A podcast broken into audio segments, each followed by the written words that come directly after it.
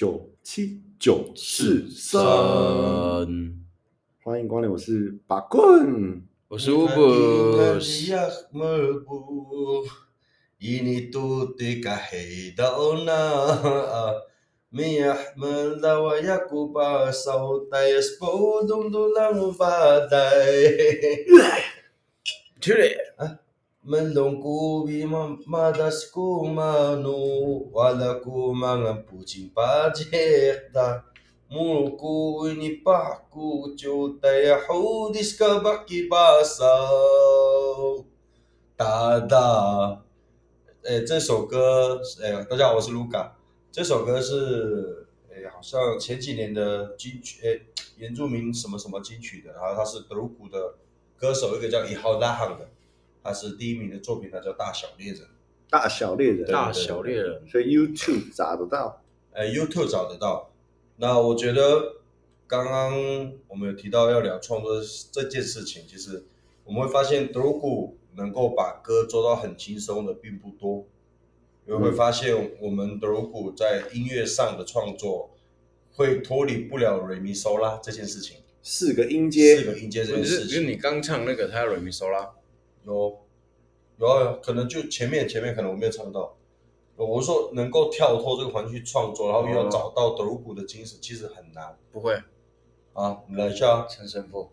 那那不一样，你不要你不要把那不是我们同个空间的人类说 即便他活着，他不一样。就比如我想推荐一下，就是呃花莲的有白明光，有一号拉汉，有有。我不知道讲他，他可能会不开心，可能就其实阿飞，阿飞他也是附近部落的人，可是他说他是赛德克族，也没关系，我们写写戏本来就很近。对，还有西林村嘉港有一个叫达谢尔乐团，他的主唱是我的侄女，达醒达醒达醒达醒乐团，石头乐团，达醒的主唱主唱是我的侄女，嗯，然后秀玲当然还有很多啊，只是我没有机会去认识他们，这是音乐的部分，那。不知道马棍这有没有对花莲有一些影像的创作？你有没有看见的人，或者是你会希望看见什么东西？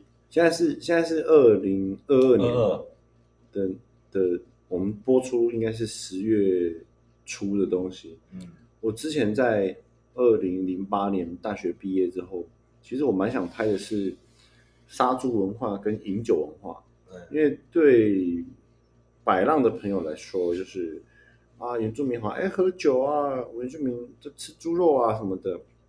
可是这些东西其实没有好好的去诠释、诠释、阐述，甚至描写，用我们自己族人的角度，而是呃以外在的视野来去观赏这件事情。哇，多么的呃，也许怎样怎样怎样随意啊、自由啊，或者是呃不不不是那么尊重。但实际上，它有很深的文化意涵在这些行为上，不管是所谓的猪肉，或者是呃有关于为什么要用酒来敬天地，或者是尊敬祖灵这件事情，其实是有蛮深蛮深的那个文化意涵，然后在里面流窜着，而不是就像你们看到的，我们就爱喝酒，我们确实爱喝酒。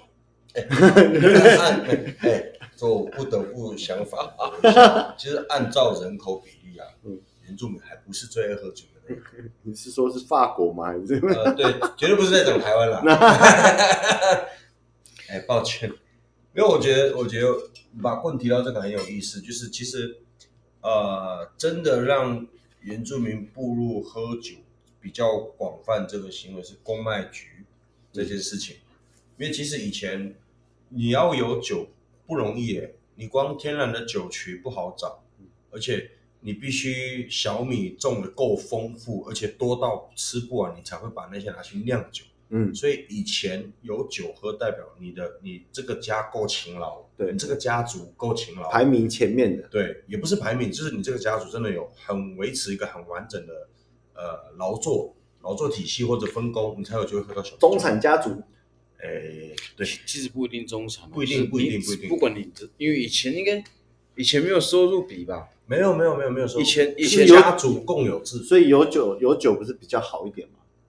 就是过得比较好，一定应该是不是过得比较，是那一家活活的，不是活的，就是就是他讲很规律，很认，不是很认，很勤劳，很勤劳，很努力的在生活，你才会有多余的小米去酿酒。就像打猎回事嘛，对啊，啊你你你要够勤劳，你才有比较多的食物可以给养活你的家人。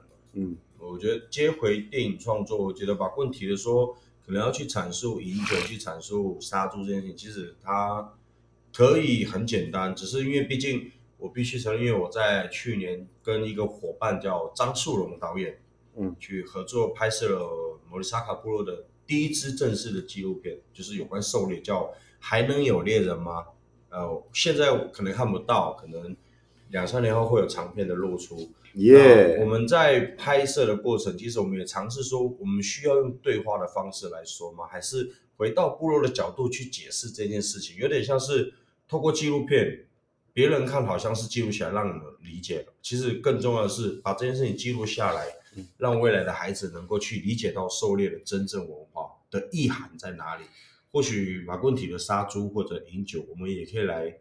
我们既然都有马棍这么资深的电电视产、电影产、影视产业的资历，那我也认识一些朋友，所以说不定这件事情可以来完成它。嗯，对，影像创作。因为讲到刚刚那个，你刚刚说还能有猎人吗？我看完之后，我的感想、我的感受了，那部片名我也可以把它转译成“你还有泰鲁阁族的魂吗？”嗯，我在我看来是这样子，就是。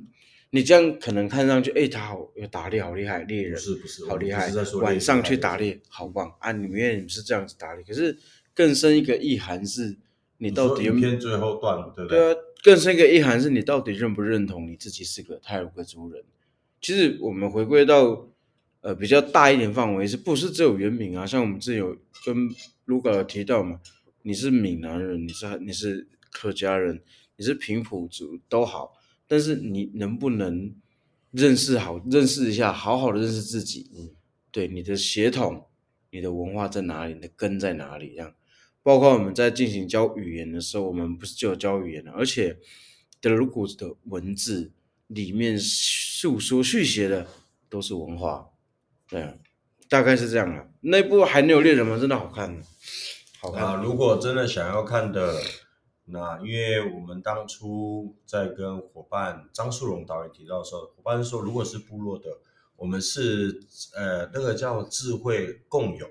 那如果你真的很想看，我不会把网址给你。可是如果你有机会来摩里萨卡部落来万荣村，我可以陪着你一起看。耶，对，这个没有问题。你也可以来九七九四三边看边酒。呃，嗯，边看边酒是吗？我不知道。没是要是要下班了是吗？这个状态是要下班吗？呃，九七九四三以后剩两个，有人已经剔除了，不是剔除被剔除被一绝了，不是一绝，是有人变自动降为设备组，哎，去弄了。场记，我我我觉得很棒，我觉得我也想分享一件事情，就是其实我不是电影产业的人，我也没那么厉害，只是我觉得如果可以透过影像。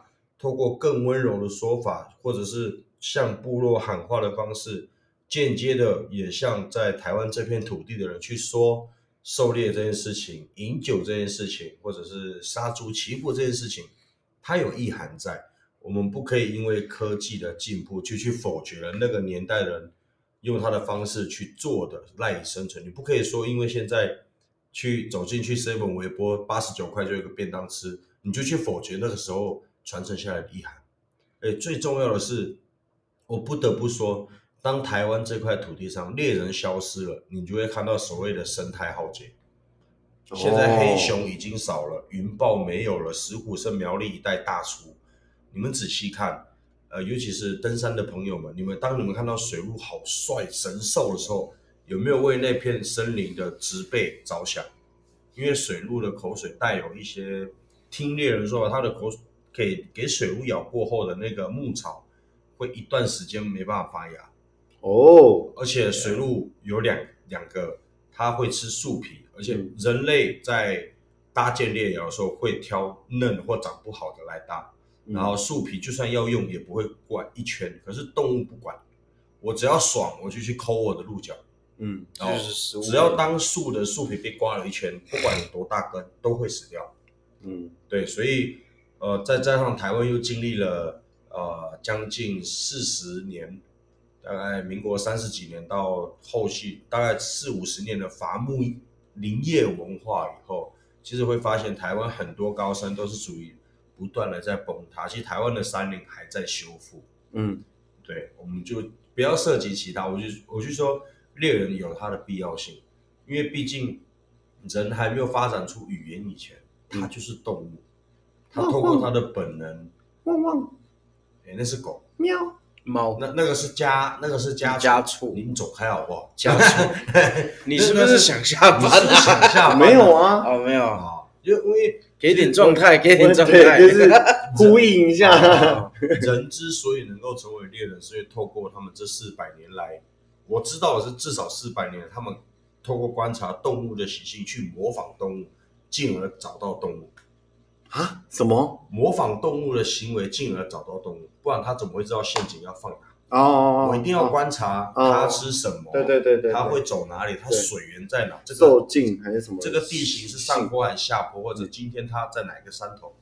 这个不容易耶。对对对，对啊，我觉得还是如果遇到传统的狩猎文化的猎人，可以给予他支持跟一些。声音让他觉得他还是值得存在。如果是碰到那种不传统的猎人，比如说我拿着枪就在路上打，蹦蹦蹦，随意开枪，然后可能打了捡不到就算了，打多了反正我就分人，反或者是冰箱我还有我还要去打。像这种猎人呢，就也也不要攻击他，他也在透过他的方式学习狩猎文化，只是说他还没有学到中高级，只是还没有。或者他没有一个好好的长辈能够带他，那你就去鼓励他成为回到你传统文化狩猎这件事情，那是 OK 的。嗯，对对对，我觉得影像创作还能有猎人吗？这件事情是我跟张硕勇导演是我们最后包含主要被摄者叫小龙，我们能够达成的协议就是我们要把这个片子用这种方式去产出。对，那不就是要定期播映会比较好？哦，就像周星驰那样子，你说放在龙翔电影 还是学者国片台？哎，在新北市、高雄市、台北市都有播过了。那只是因为我们想要把它说的再更多一些，让它值得被更多人去看见。对啊，其实不光是这个啦，包含万荣乡也，我们自己乡内的导演叫苏宏恩导演，他也拍了一个叫《灵山》，也拍了一个回。我没记，对不起。他最近要拍一个电影，长片电影。对，加油，加油，洪恩加油！你要上 Podcast 吗？洪恩加油！哎，你不上的话，随便哦。就是用那个 Podcast 来威胁，威胁。没有，你不上我也没关系嘛。哎，好，这一集就到这边，或许有点沉重，但关我屁事。OK。OK，然后挂电话了，先挂了嘛？有人不在状态吗？谁？踹供啊！